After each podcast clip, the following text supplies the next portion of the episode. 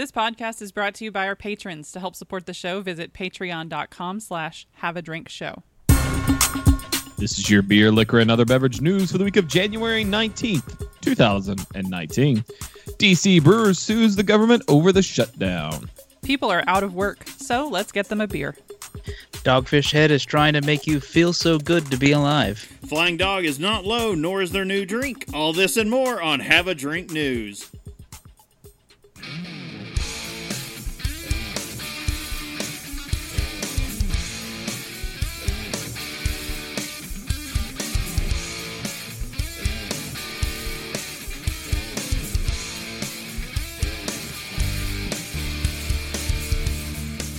Welcome to Have a Drink News, the show where we cover the week's popular news about what you drink. I'm Brittany Lee Walker.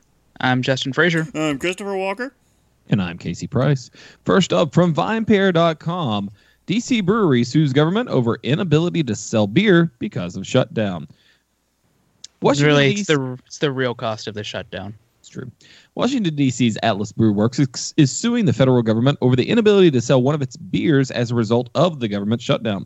The suit was filed Tuesday in U.S. District Court in D.C. The DCist reports. That's an interesting sentence.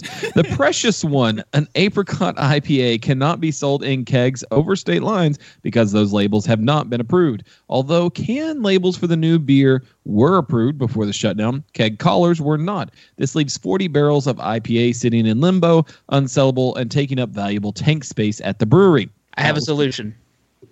Can it? Yeah. We well, you can it. That's a simpler one. Or put that label on the keg, and then take the keg, change the top, and make it one giant pop top. There you go. Atlas Brewworks is filing the suit against U.S. Attorney General Matthew Whitaker on the grounds that the government is violating the brewery's First Amendment rights, saying that the, la- its labels are a form of free speech. That's how we speak to consumers, John Cox, founder and CEO, said. We're unable to exercise that right without approval from the federal government. That's a stretch. Yeah. It's either that or interstate commerce, and D.C. is That- not a state. Well, yeah, but it would be selling to stuff that are in other states, which would still be. Right. That- I would that go, I would have gone more. I would have gone more that route. Than, We don't want Atlas to be prosecuted for speaking to its customers, Alan Gura, Atlas's attorney, said. Everybody's got one. We can't force the government to reopen. We can't make them go to work, but the court should not allow Atlas, Atlas to be prosecuted for speaking without an available license. Gura also represented Flying Dog Brewery for a freedom of speech suit in 2015 regarding the brewery's Raging Bitch label. They succeeded in that lawsuit. Whether Atlas wins this case is difficult to predict, but it emphasizes the shutdown's impact on brewery production schedules. At the very least, Atlas Brewworks also made headlines this week with a slightly more positive result of the shutdown. The company is among the first to sign on to the pay it furloughed, furloughed, yes, Yes, that's a dad joke. A project providing free beer to federal employees who are without pay at this time. More with that story, Brittany. Wow, that's The segues couldn't be better. Uh, yeah, I was gonna say I was gonna try to come in with it. I was like, uh, never mind. Real quick before uh, she actually starts, just got to say he kind of has no legs, or that brewery kind of has no legs to stand on with this lawsuit, and I see it being dismissed rather quickly when the government gets back up and going. this was an attention grab. Yeah, and it, it succeeded. I don't know. Like the the thing is, a, a, this type of lawsuit would only do them any good if there was like some sort of injunction where they could go ahead and produce the beer during if this lasts more than. And I don't know what happened. There was supposed to be an announcement at four o'clock today. I don't know what happened at that announcement, but um, the the only way that this could be helpful is if the shutdown lasts beyond the amount of time it takes a lawsuit to go through, and nobody wants that. Yeah. All right. Well, uh, so that free beer. This is a story from uh, CNN, I believe. Yeah. Um, now you can do the same for federal employees forced to work or not work without paying during the partial government shutdown, as far as offering, like offering your friend a beer. Um, pay it furloughed. Is it? So that's how we're saying that furloughed. That's how the word is. Yeah. Okay. Fur- furlough is the the word, so I'm guessing that's how they. Furloughed. I, I just never seen the word before, and I'm like, what? Uh, okay, so it's a crowd-funded website that lets anyone donate a beer for an impacted federal worker. As long as there are beers available, anyone with a government ID who can legally drink can down as many as they want at partner locations across Washington. Uh, free beer makes everything a little bit better, even a shutdown, the organization tweeted. well, that's probably not wrong. Um, each beer costs $7.50, excuse me, which covers the price of a drink plus 10% for sales tax, credit card processing fees, and website maintenance, according to the site, which tracks the number of available donations in real time. That's fair, I guess. I mean, used to the credit card stuff is always what gets everybody.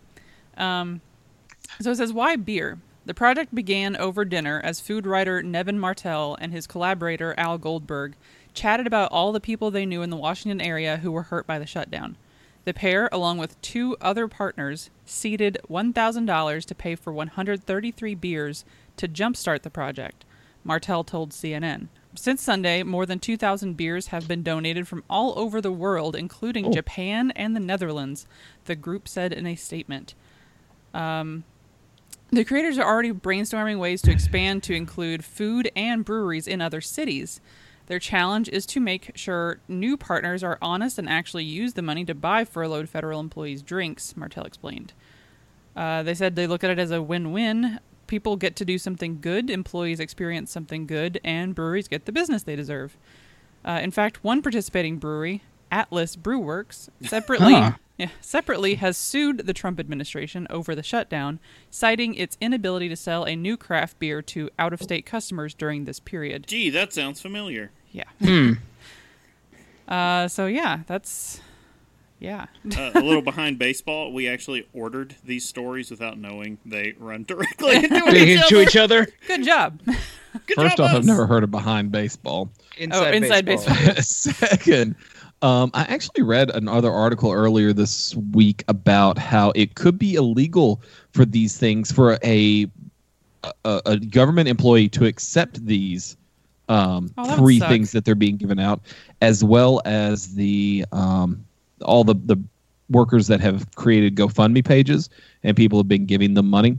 Um, it could be illegal because the federal employees are not allowed to have income and coming from another source because they could be influenced when making decisions. Yep. And Um, so the Yeah. brewery that gives you a free beer may be influencing you to put their labels through quicker. I don't know, but that's that's sort of the the lawyery side of it that they're looking at right now. I, mean, don't think the, anybody's going to get sued over this I was say, that's the least of anybody's concerns right now. What now? Mhm. My whole problem with this is what happens when the shutdown abruptly ends. Because when it does end, it will be rather abruptly. It'll just be like, nope, back to work tomorrow. And what happens Get all this money Everyone just hung over. the surplus of money that will be in this project? What happens to the money then? Does it like does it just stay with this I- group if there's you know hundreds of thousands of dollars in it or what? Just wait till the next time that it's there's a shutdown. Wait till 'cause you know next year when the wait till next year when the next shutdown happens. Yeah, just wait for a budget year. All no, I figure that they'll still be like, okay, you know, you were a furloughed employee. The- Let's the- go give you a beer, uh, even Yeah. if you're back to work now. we'll give him like you know till the end of the month to run out the Run the tab run out the fund or something. Yeah, Or, or have a huge party. I actually see that like a back Oh. to work party. that that would be a good idea. Fifty thousand dollar back to work party. Go back to work. You're gonna be hungover. well, you know, Dogfish Head may have the beer for you for that. So maybe at least it's uh, a little healthier when you go back. right. I like this story. So, uh, got this from Esquire. Uh, Dogfish Head made uh, made an IPA that is low cal and low carb as a Michelob Ultra, I don't believe it. Ju- dubbed slightly mighty. Uh, the beer is the result of a year and a half of molecular research pushed by Dogfish Head's founder and president, Sam Calagione. I had to take a deep breath to make sure I said the right name. because he d- like it. What Chuck Mangione. right. Sam Mangione? No, what has he Uh, not done for beer at this point? Like the man's just like, there's a problem here, and then he he like disappears into his garage home brewery for a few weeks, and then comes running out like Dr. Brown or something, and his hair is suddenly white and all frazzled everywhere. His hair's blown back. He's got goggles on. They're like blacked out. Like it's a brew. I- I feel like he's yeah he's that mad scientist style, but I think he's either crazy genius or really taking some good LSD I think because it's he comes the up with these great ideas that are so off the wall all the time. yeah. yeah. and it's like every month i mean we do a new show about beer and every month he's got a headline out there It's doing something. yeah Uh, Sam well, Calagione, the man does a lot of LSD. have a drink news. Uh, no, uh, he's decided to broke make that it. story Yeah, he decided to make a beer that's healthy-ish. Or Yeah. Uh, however li- unlikely that may seem, uh, it is a legitimate IPA that uh, both beer geeks and average folks will dig. Uh, and they have a quote from here saying, "That's why I started developing these beers." Uh, he said, "I thought, well, I'm not going to slow down my drinking, so I better get start innovating." And right there, that's the spirit of the man we need to like just Calagione give that man a round 2020. of applause. Calagione 2020. USA. Let's say, USA. i would vote for that Okay, can we make a bumper sticker that says Calagione Cook 2020? oh although is is Doesn't Cook- matter. Cook Could be pro either Trump. cook. well no no no i'm just saying is cook spelled the same as the cook brothers It's a K Uh, K O C H. Depending. So They're very you, close to the Koch. Bro- the, the spelling is, yeah, close to the Koch brothers. I know what you're they're the Koch cook brothers not the Koch brothers but the Koch brothers yeah Yeah. Um, well, Calagione maintains a very active lifestyle, the kind that might not be expecting for a beer mogul pushing fifty. you Doesn't know, look when you it. see pictures of him, he looks good for fifty. man looks good. 50 money will do that though. uh, but pounding the high ABV extreme ales that that'll put him do on that for you pickled, well preserved. They'll give you Uh, that, that dad bod that I've got going. Mm. Gives you, and it's not a six pack; it's a keg on the front. Uh, anyway, uh, by pounding these extreme ales that put them on the map, uh, like the eight, 18% worldwide stout. Mmm, so good.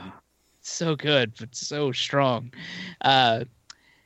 And had been uh, had been getting harder and harder. Sea Quench Ale was the first of his new products released in 2016. His vi- vision to make the most thirst quenching beer ever. Uh, we Uh, are currently in Janu Quincy, where you can get a badge on Untappd. Oh, no no no Should have no. been should have been like No. Quen- should have been like Quenchuary. yes, that would have been better. But it's Janu Quincy. Ugh. Jenny Quenchy just he makes me didn't kinda- come up with that name Are Lot you of sure? LSD. Uh, Again, yeah, lots of LSD. anyway, uh, packed with electrolytes and black lime, sour lime juice, and sea salt, its production was aided by a scientist from Gatorade Sports Science Institute. Hmm. Uh, want to work there right? I feel so hydrated. So they're from Brawndo, essentially. Plant the plants will be thankful. they crave it They crave it. Uh, Calagione's latest vision uh, was slightly mighty. I keep I keep having trouble saying slightly in front of that. Like that can't be the right word. Uh, it has only 95 calories and 3.6 carbs. Uh, compare that with Michelob Ultra's 95 calories and 2.5 carbs. Uh, 12 ounce serving of Dogfish Head's 90 minute IPA, on the other hand, has 294 uh, 94 calories. And what was it we were talking about last week? How many calories are in a bottle of uh, breakfast stout from Founders? It was like 300 something. It's all calories. Yeah, it's just straight Oh. calories. 12 ounces of calories. um, while craft beers tend to loathe big business macro beers, and any brewery uh, would want a piece of that of Michelob Ultra's remarkable success. It's one of the few conglomerate-owned factory beers whose wholesale has trended upwards this decade, with a whopping 21% in the last year alone, Mm. making it the sixth best-selling beer in America. Uh, Good Beer Hunting noted back in October has become so popular, Ultra has essentially created its own untouchable sub sub segment. A lot of golfers out there. uh, is acutely aware of this, noting younger people are more cognizant of living a healthy lifestyle even while drinking. A major trend across the entire alcohol industry at the moment is creating healthy or healthier products. Uh, the article go- goes on a bit here talking about like you, know booze is inherently poison and most low-cal beers taste terrible. Uh, that's why Michelob Ultra resembles uh, beer-flavored Lacroix. Calagione realized that he needed something that would help maintain flavor, and he found it in an all-natural Chinese monk fruit extract. That is the most dogfish head so, sentence. Yeah, so I the way I picture this went down is Sam was out looking for new things to brew a beer with or to make a beer resemble, and he's out in like the Himalayas at some kind of monastery, tripping on LSD, going through the mountains with the monks, and they finally like drop this fruit on him, and he has that like mind blown experience. He's like, I must brew it. Well, apparently this fruit extract it's almost ex- as expensive per ounce as cocaine. Oh my god! But it's much more sweet than sugar, I think. Yeah, luckily you don't have to use a lot. You put it a, just a little in your mouth, and you're like, "Oh my god, that's sweet." I thought you were gonna say it's uh, so much better than cocaine. I was gonna be like, "What? Where are we going with this?" Well, you know, they haven't tried snorting it yet. Uh, even at 300 times the sweetness of raw sugar, the Ah. monk fruit extract doesn't add any calories or carbs. Uh, Calagione tells uh, says that it has become hot shit in the health and wellness industry of late. God, man, I love that Calagione man. is dropping a lot of like. I'm like, man, I want to talk to this man. Casey, why did you not go get a pour from him while you were at GABF? You just sent us a I picture know. and walked on. It's like, no, I didn't want to be that weird guy. there. Everyone's that weird guy. I know. I was just that about to say guy. that. We're, everybody who is weird who wants to go, go up and like just gawk at Sam Calagione. it's true. It's like uh, Gnome got to meet uh, Jim Koch, and it's just he like, just- no, I would have fangirled out. I would have been up there like, "Ah, oh my god. I would have become the Jonah Hill. Yeah. Uh, like, Yeah. just, "Ah!" anyway, uh, apparently they uh, they use a proprietary enzyme technique uh, at Dogfish Head to dry out the monk fruit so the beer isn't sickly sweet. Uh, in fact, Slidey Mighty is bone dry. What, what? Say that one more time. The way. Slidey Mighty. Okay. Uh, never mind. It, it just sounded odd for for some reason. The, the So it- it sounds of it like- is odd. It's hard for me to say. It it sounds a lot like a um, Bloodhound Gang song. Yeah. Slidey mighty. Uh, The Uh, mighty Mumford tidy and whitey. smuggling plums Yeah. or something. Mighty yes. Mighty Mighty- Tidy Whitey is an I'm smuggling. Yes, that's it. When you Uh, wanna. It has a fragrant hop preference and a uh, with a pleasant tropical notes of pineapple and mango. The body's palate, however, is much more like uh, brut champagne. Uh, like likewise, the monk fruit creates a thicker mouthfeel, which makes the beer beer feel less like your typical thin diet brew. It's fizzy and refreshing, though hardly just hoppy water like many session beers. Apparently, you can get it now at Dogfish Head's uh, Delaware Tasting Room. In April, bottles will also start landing in several states. So will a special off-center activity box, which is essentially a cardboard cooler filled with cans of Slidey Mighty, SeaQuench, and Super 8. Another recent brewery innovation made with superfoods like prickly pear and toasted quinoa. Quinoa? I don't know what that is. Quinoa. Quinoa. Quinoa? Quinoa. Well, uh, hold on. I have to look this last. Uh, he has one last quote here.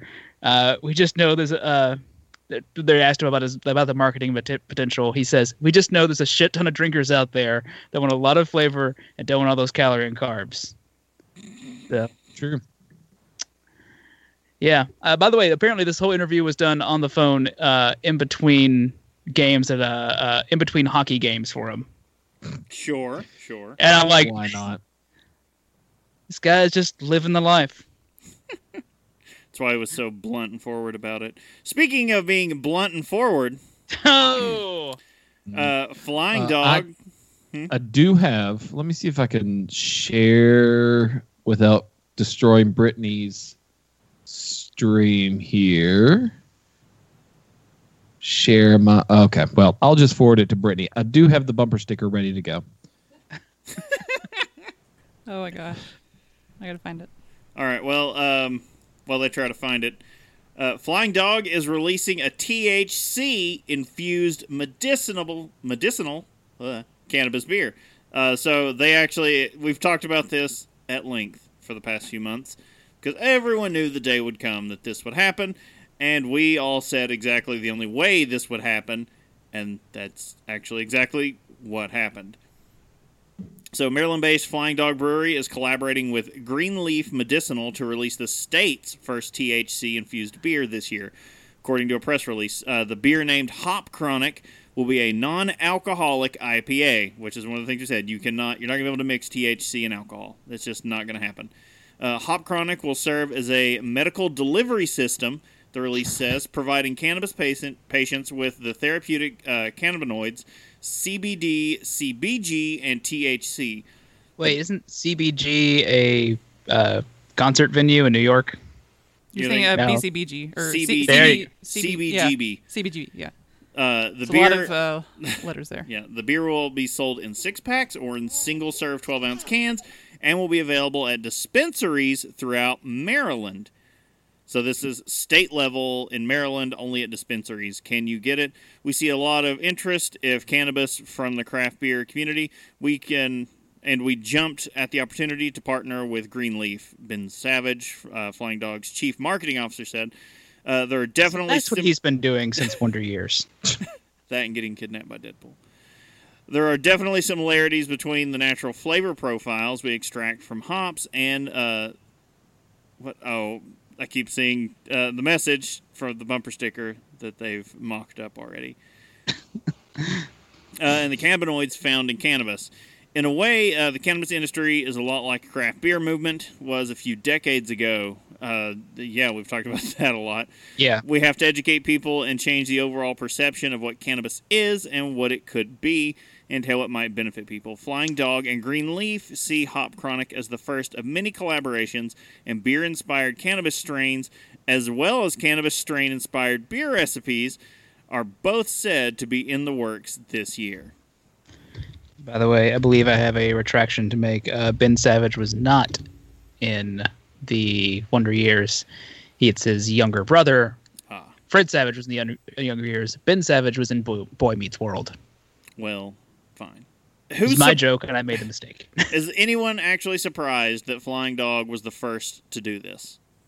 I'm surprised Lagunitas was not the first to do this. Right? That's where I, my head was going. Like, how how have they not been? the But do they've this? got they've got inertia from uh, they got uh, Heineken. yeah they got big uh, they got big European money now. You're right. Um, uh, what's the other? There's another one that's that's all about all about making their their their weed is. Their beer's danky. Oh I mean, yeah, that's their their their beer is weedy. that's They're- like every, weedy. I mean, of that's the the Lagunitas thing. yeah yeah. I was thinking there was somebody else that that. Every other small brewery, like Well, yeah, that's true. the- Uh, any brewery that has a beer named uh, Benjamin Danklin. Oh my goodness. But the cans are pretty great. They've got the uh, they have the traditional flying dog art, and the it's the the dispensary like the the little logo for dispensaries. Only it's got two snakes in their style of art. Well, it's got like the medical symbol, Yeah. the the, the um, Caldeus, Yeah. something like that. Caduceus. It's Caduceus, green yeah. to signify, you know, you can get you you can get your dank on here. And Yeah, and they're- But let they're- me say this: that is not the Caduceus. Mm, So, um, pet peeve of mine, and I love finding it. That is actually the staff of Hermes, Right. and not the Caduceus. Be- and the staff of Hermes is more about trickster type stuff. works Um, the both ways. Caduceus has one snake. Staff of Hermes has two. oh, okay. I was going to say like both were actually used by Hermes because he was also with doctors. Oh, so Hermes is the the way that it's kind of looked at is he's kind of the the god of tricksters. Um, where is the the Guide to the Dead? Um, Nope, that's Chiron. no, no, no, no. Hold on. Here it is. Guide of the Dead, protector of merchants, shepherds, gamblers, liars, and thieves.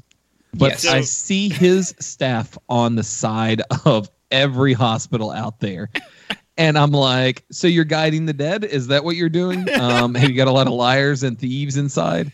I'm like, okay, yeah, So- that makes sense. It, you go, you start going that list, and I immediately immediately flash to the first Hellboy movie when he's going over uh, the Hound of Resurrection, like the Lord of Pestilence. Uh, All right, so yeah, uh, you want to get your uh, you want to get your true dank on in a beer, you can do that in Maryland, but there's going to be no alcohol involved. You know, I highly suggest not mixing alcohol and marijuana. Just saying, I highly suggest it. two two two different depressants in your body at once. What it could go never wrong? does never does good things from what I hear. Um, and apparently marijuana gives you uh, heart palpitations as well. So, Hmm. um, who knew? Casey, I'm still trying to find a way to show the flipping pictures. I'm getting ready to tweet it out. So you, Yeah, you yeah. may want to just retweet it under that. I'm going to tag uh, Dogfish Head and Sam Adams in it as well. you should, yes. so it'll be fun that way. We'll just link to the tweet. But if you aren't talking about Dogfish Head, you know, or maybe uh, Sam Adams, or maybe even not talking about Flying Dog, you're probably talking about Sierra Nevada. Yep. So Sierra Nevada, coming from brewbound.com, commits one sorry, 10 million to grant programs in wildlife ravaged North Carolina, California. Hopefully North Carolina, why not, right? They've got a facility there. I said that's where Yeah, we're but- going next month. Sierra Nevada Brewing is committing at least $10 million to a new grant program aimed at providing relief to the Northern California communities affected by last November's Camp Fire, the most destructive wildfire in the state's history. Chico based Sierra Nevada is partnering with two charitable organizations, the North Valley Community Foundation and the Aaron Rodgers NorCal Fire Recovery Fund, on the creation of the Butte Strong Fund. I'm assuming that's Butte, right? Yep. Yep. a grant program that will provide funding to organizations in six areas housing, children and youth services, health and wellness, education, community development, and business recovery. However, the fund will not provide direct assistance to individuals affected by the wildfire, which killed 85 people, displaced tens of thousands of residents, and destroyed more than 18,800 structures. Coming from Alexa Benson of Valavanis, president and CEO of the North Valley Community Foundation, she says in a press release, We've established the Butte Strong Fund to address the long and difficult road ahead in pursuit of true healing and recovering recovery for our communities. Sierra Nevada spokeswoman Robin Gregory told Brewbound that the three organizations teamed up in an effort to increase their impact by pooling their resources and to avoid duplicating their efforts. Recipients will be announced in the coming weeks, she added. The majority of Sierra Nevada's contribution to the Butte Strong Fund will come from proceeds of its Resilience IPA fundraising program. About a week after the start of the campfire, Sierra Nevada announced plans to brew Resilience IPA and donate the proceeds to relief efforts. Inspired by a similar, man, good timing on that side because uh, the shutdown would have really put a damper on that. Yeah.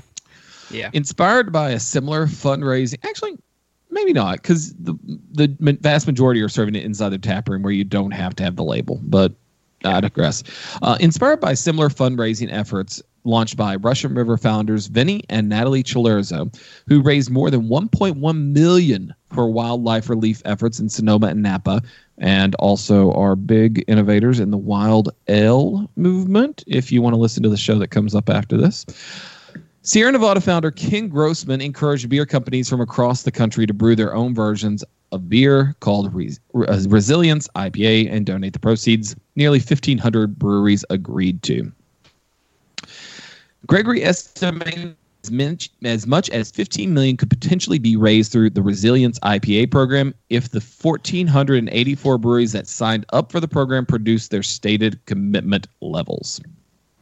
So, a lot of money coming back in and helping those folks in Northern California. It's good to Yeah. see like this is a real world because everyone has been wondering, you know, what what exactly are they going to be doing with the money being raised through resilience? And it's flat out like, no, right here it is, and it's you know, it's happening now.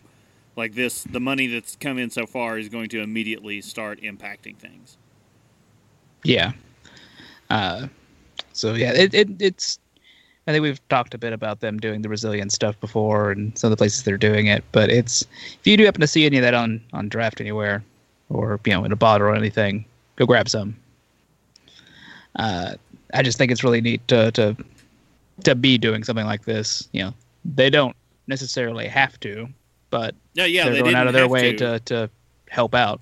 Hmm Yeah, and they. I mean, day one of the campfire, they were as soon as they their facility was all right and not in danger anymore. They opened the tap room, and we're just like, hey, if you lost, you know, you lost everything, come here. We can we can clothe you. We can get you a hot meal.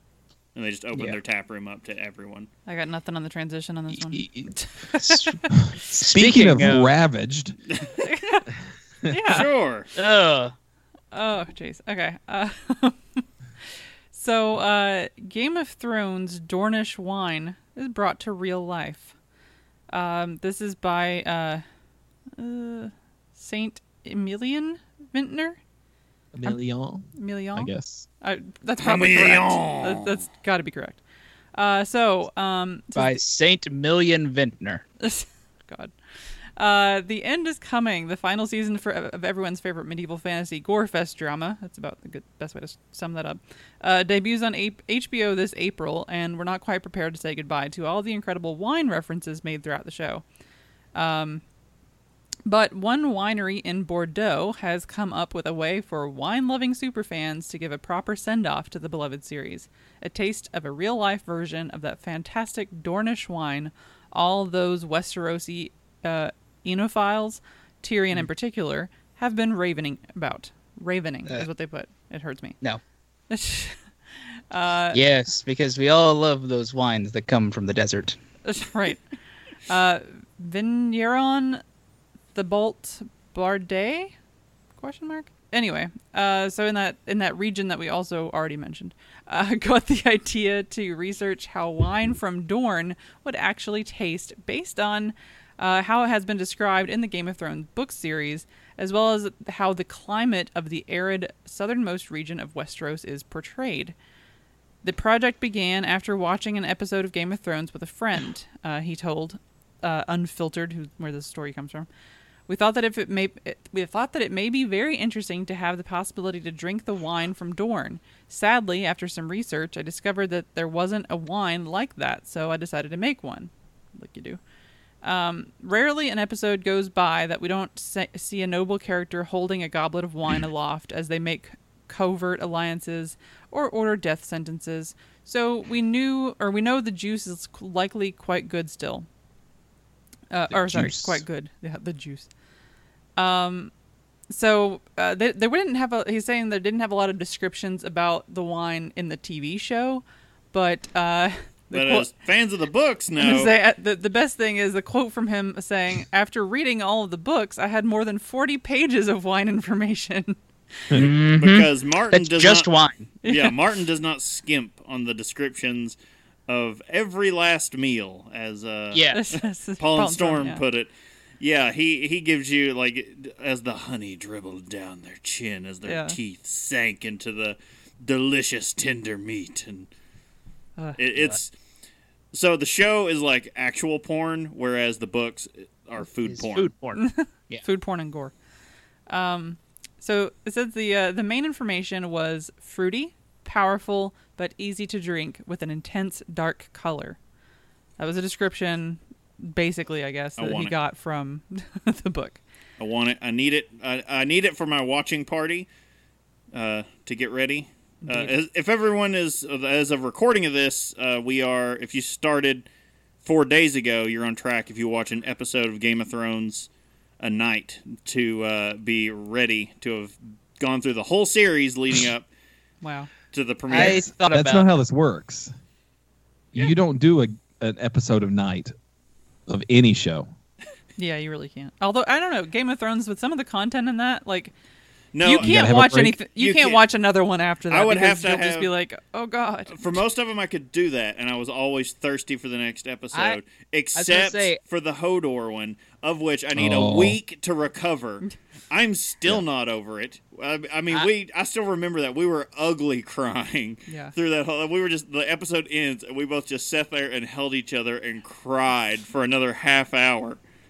Yeah. I I went and made a sandwich. Um, but You're a monster. I was like, yeah, no, I I've binge watched the whole thing at least twice.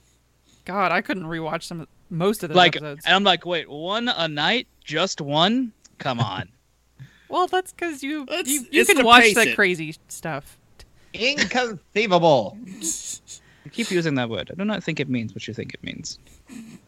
Anyway, so uh, It's the Knob Creek. It's getting to me. Can we, can we throw another reference in there? Come on, somebody. The. Knob Creek is turning him into Wallace Shawn. It's true. Just wait till tomorrow. Uh, but so the the wine they they basically made a merlot. Um, said that once they had their grape picked out, um, they knew uh, they would need to source it from vines in sandy soils to mimic the terrain of the fictional peninsula that is Dorne. A Wait, warm is there soil where there's also sand? Thought, I thought they like kept each other apart. I What's the assume they're definition using of soil? Say, I assume they're using soil as one would use earth, like a generic term. Yeah. But yeah, so the the Dornish weather is supposed to be warm, dry summer. Uh, and then the, it turns out they had a warm, dry summer in Bordeaux in 2016, which gave them the appropriate weather. Um, so note this wine is a 2016 vintage. Um, so it says the result is not one but two cuvées uh, made in the Dornish style. So they have the Dornish wine uh, Castillon, uh, Cotes de Bordeaux red, tw- and then they also have the Imp's Delight. Ah, which is what everyone will buy because direct reference. Yeah, but Right. uh, says the of course the latter named after Tyrion. Uh, so and while Westeros and wine spectators, uh, spectators typically prefer wine, uh, those seeking the harder stuff might enjoy, of course, the Diageo HBO um, single malt Scotch whiskeys that they came out with. Yeah. Um, which is I mean, in uh, fairness, I always drink. I always drink whiskey and scotch while watching uh, Game of Thrones. So I still want to try the Lagavulin just because Lagavulin. But uh, yeah, Uh, uh, the only thing that kills me about this article is that I don't see anywhere. Like I don't know that they're possible to buy. Like there's no link. There's no. There's nothing on the Vintner's website. There's nothing. I do want to say, from what I see, 2016 was apparently a really good year in Bordeaux. So it's not like they're just trying to get rid of bad wine by putting in good marketing. right. Um, 2016 apparently is one of the great years out there. So, okay. well, I feel Did like this Vietnamese man's either had a great or terrible year. So yeah, uh, when you read the headline uh, like I did initially, and you're like, "Oh, well, this man's a this he's a hero." I don't understand why you have to have your stomach pumped after 15 cans of beer. That that doesn't seem. I mean, I can I can outdo that guy, but no, he had 15 cans of beer pumped into his stomach to save his life from alcohol poisoning. Let that sink in for two seconds. Casey that- immediately uh, cracked this one. Is that like is that like causing a uh, uh, setting like a fire break to that, that's kind of where fire? Like, all right, I want to start another one here to kill off. That's where my mind was going. Is this like the Napoleon thing, like that the whole thing where they're like he took too much poison and whatever? Is like, oh, we've got to put more beer in the man, and it comes out quicker, and it'll. No, uh, so a man from Vietnam who was dying from alcohol poisoning was reportedly saved by doctors after pumping 15 cans of beer into his stomach. The man, identified as 48 year old, not going to try and say his name, was rushed to a Yeah, that- hospital. rushed to a hospital in central uh, Vietnamese province of not going to try and say it after he was found Try. unconscious on December 25th. So Christmas was not kind to this man. Uh, medical staff at the General Hospital's intensive care unit, led by a doctor, not going to try and say his name, immediately pumped, even though it says pumped, uh, three Um, cans, Pump the jams, pump it up. three cans of beer into him to slow his liver's processing of methanol, a dangerous type of alcohol to give doctors time to save his life. Whereas ethanol is the main form of alcohol in alcoholic beverages, methanol is a more toxic form of alcohol found in small amounts in alcoholic beverages and is also a byproduct of fermentation. I know they were pumping into it to get it faster, but I just like to picture them like sitting in the like sit them up in the hospital bed, like, look, we're gonna have to save you. Ch- drink this, chug. They, no, they've got He's a like, beer funnel. If he weren't unconscious, that would be the, the way you did it. yeah. No, like they, they put a can up to his mouth, they punch a hole in it, and they just start, all right, go. Ch- I, I mean, I have to think that they put a tube into his stomach And they were like cracking normally- cans and dumping them down the into tube. the funnel.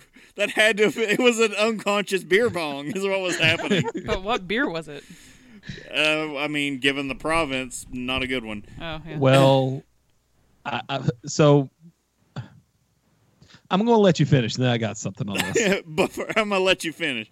So it can also be found in gasoline, antifreeze, paint thinners, adhesives, cleaning products, inks, and some beverages such as bootleg liquor.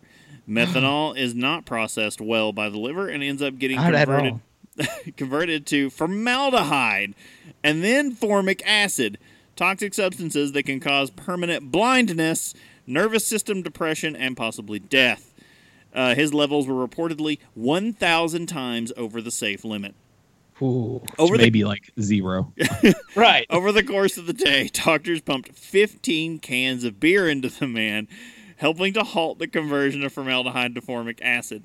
Uh, since the liver processes ethanol first, which beer has large quantities of, this gave doctors the time they needed to perform dialysis on the man to remove the methanol from his system and ultimately save his life.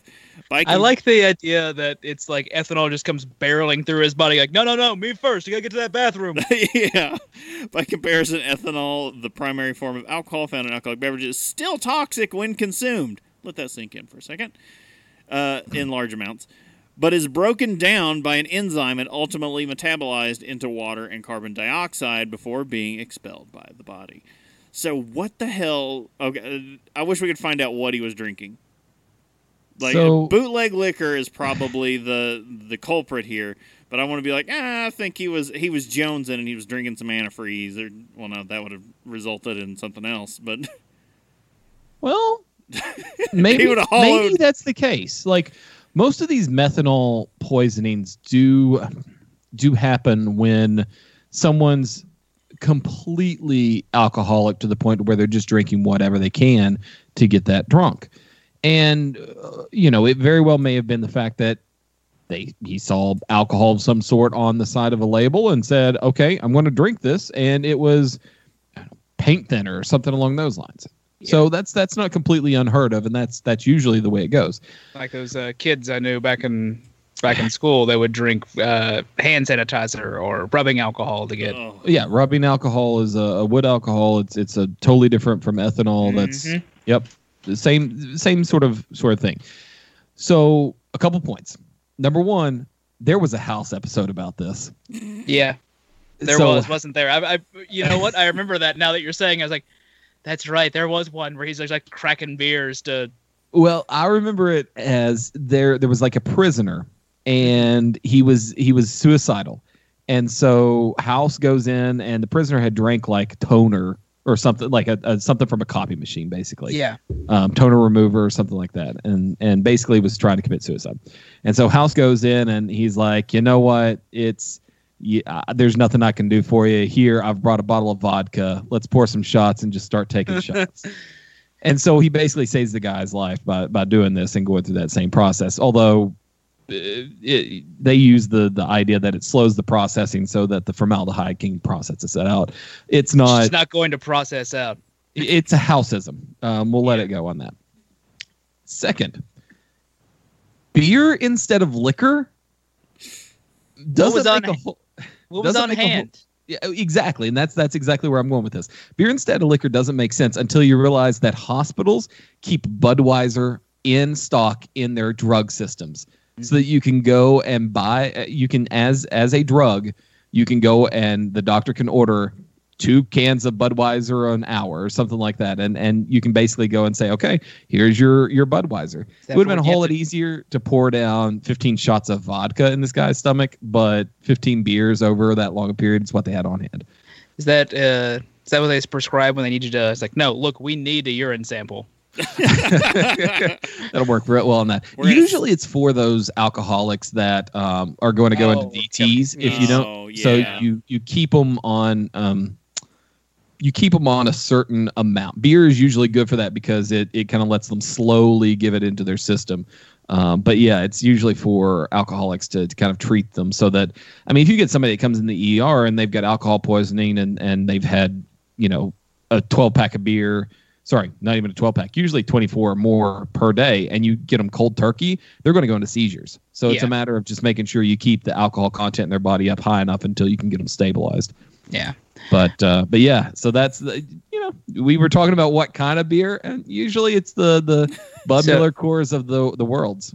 So you're saying they should have used vodka though to get it to get it through faster. I mean, if you're going to try to pump 50, uh, 12 ounce beers, 15, 12 ounce beers into a guy's stomach, that's going to be uncomfortable. Just give him a, a shot of vodka and it's going to be the same amount of, of uh, alcohol, but a smaller amount of liquid and it gets it done faster. Your vodka could change depending on where you are, like Canada. Oh, well done. Don't call attention to the segue. Uh, no, uh, the federal government in Canada, Canada.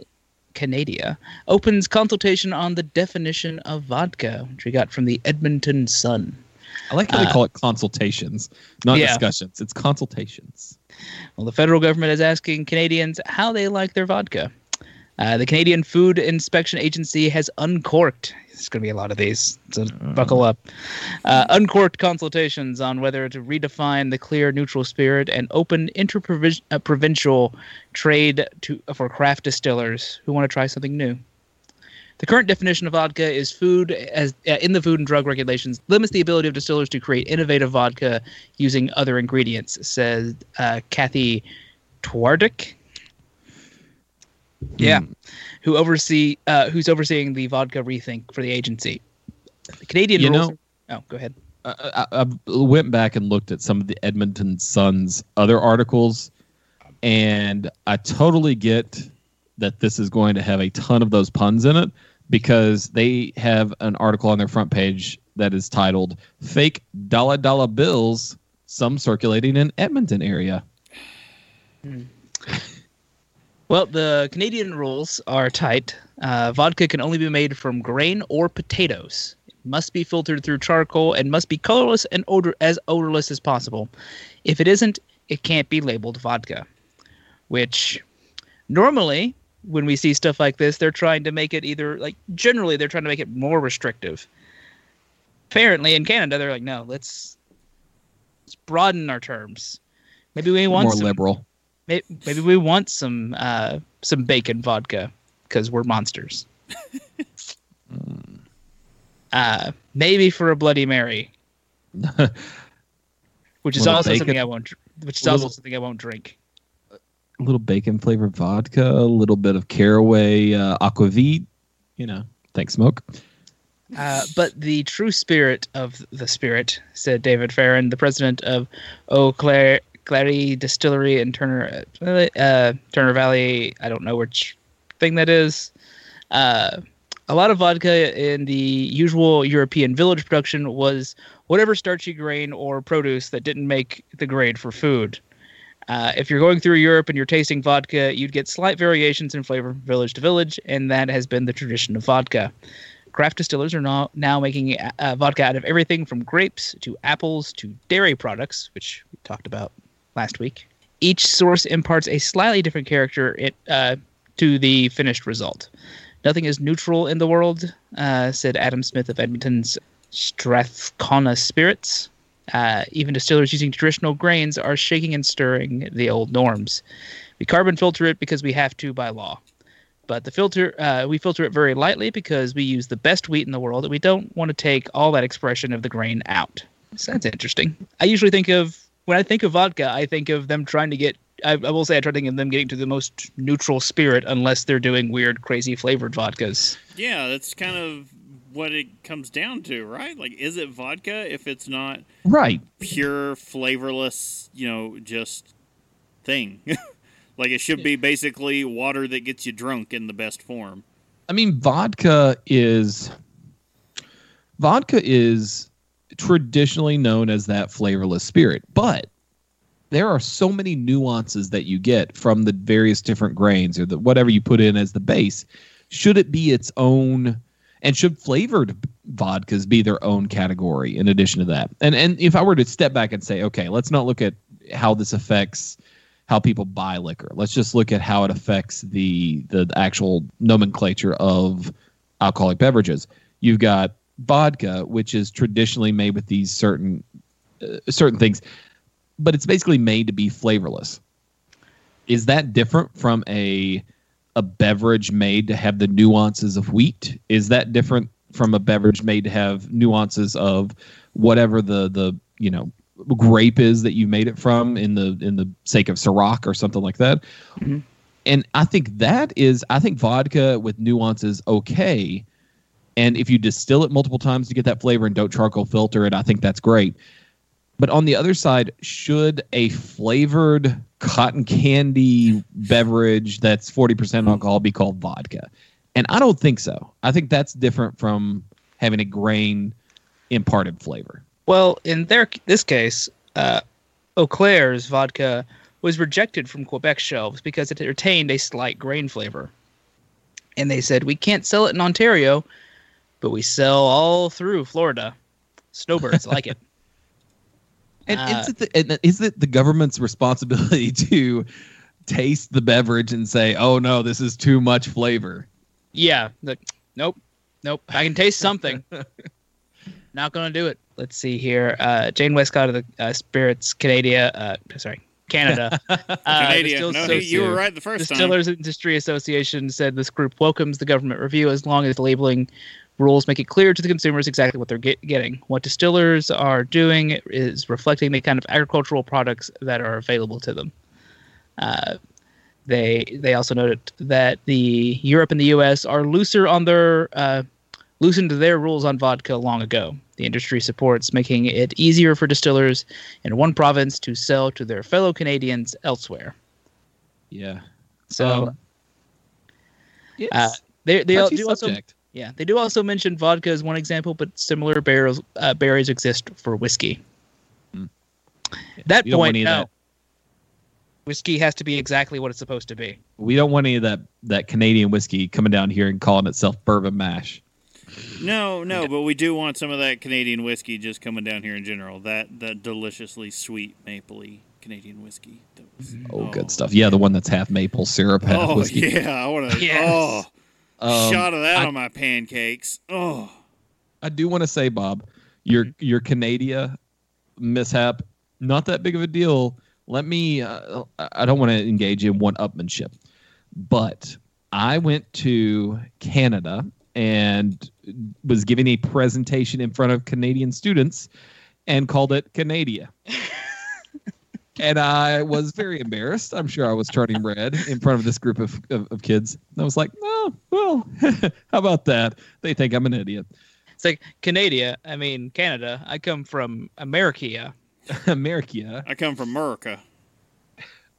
Uh, I was wearing my MAGA hat. Twitch. Just kidding. Just all right.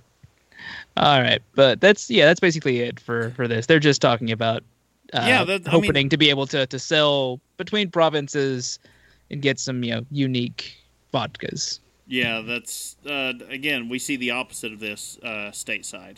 Yeah. So we're like we're we're narrowing bourbon even more. Like every day, they're just like no.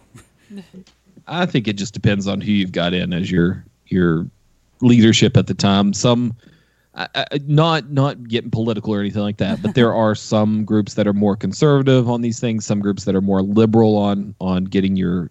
So currently, we're getting more. Okay, do we want to say it has to be from a certain space or have to have certain things to be labeled as um, uh, American whiskey or as um, even bourbon? Do we want to I think right now there's there's talks about do we want to label where it's actually made in the hmm. in the case of MGP, Yes. and Right. and so that may go a totally different direction if you get somebody else that's heading up the executive branch. It just depends on where that goes. I'm not saying that that that's going on right now. I'm just saying Right, right. those guidance things happen with who you put in that office. Yeah. Like anything else, pretty much. And with Trudeau up there right now, it's a it's very much a, a kind of a, a liberal environment. And I think it kind of would go towards expanding those things. right. All right. That's fair. All right. Well, uh, we would like to remind everyone this is our news only show, but we also do a weekly long form show discussing the science and history around what you drink.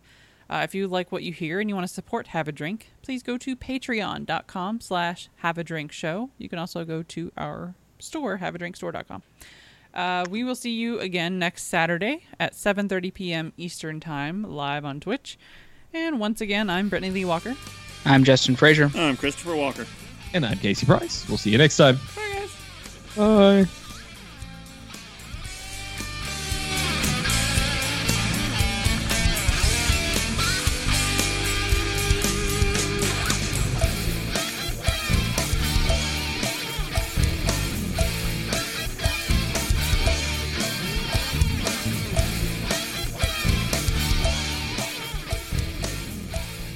Diamond Club hopes you have enjoyed this program.